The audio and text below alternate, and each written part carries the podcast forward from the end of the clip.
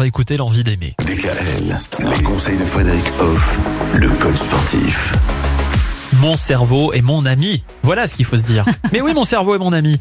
Et on peut aller bien dans sa tête, même quand parfois on a des petits moments un peu plus compliqués, des petits coups de mou. Eh bien, Frédéric a, a plein de bons conseils pour nous pour tenter d'aller mieux. Vous pouvez réécouter l'ensemble des chroniques de Frédéric Hoff sur le www.radiodkl.com. N'hésitez pas à aller le faire. Aujourd'hui, réfléchir pour vivre. Qu'est-ce qu'il est bon de se poser? Qu'est-ce qu'il est bon de prendre les choses calmement et de poser les choses? Et bizarrement, quand on fait cela, eh ben, on va mieux. Voilà, tout simplement.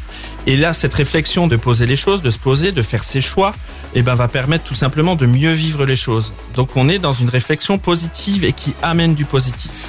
Et du coup, ben, c'est tout simple. On réfléchit pour moins réfléchir, puisque on fait nos choix, on a moins de charge mentale, et du coup, on vit mieux les choses. C'est en fait une suite logique des choses. Mais en fait, on réfléchit pour passer à l'action, quand oui, même. tout à fait. Ça, ça lie aussi le travail de réflexion et d'action. Le cerveau tout seul dans son coin, c'est pas intéressant. Le corps tout seul dans son coin, c'est pas intéressant. Ah, parce que réfléchir pour réfléchir, ben, ça nous avance pas. Et agir pour agir, ça nous avance pas non plus. non.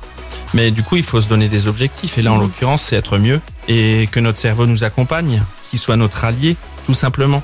Et du coup, ben, on va réfléchir pour organiser les choses, pour agir, et Ouais, puis on ça. va agir, et puis le résultat de l'action, c'est qu'on est mieux. Non, par contre, ce qui est sûr, c'est qu'on réfléchit quand même avant d'agir. Parce que parfois, on a tendance à agir avant de réfléchir. Et, et là, Et on fait des bêtises. eh ouais. Eh oui, Eh ouais. moi, je suis d'accord. Ah, ça, c'est notre instinct qui peut nous jouer des tours. Il faut l'écouter, l'instinct, mais parfois, il faut un peu le contrôler malgré tout.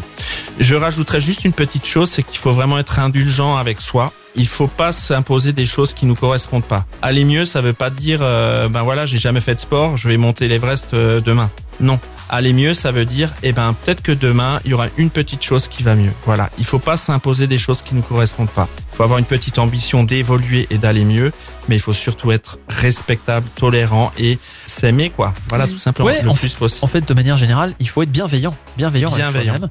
Et on va revenir sur cette notion demain.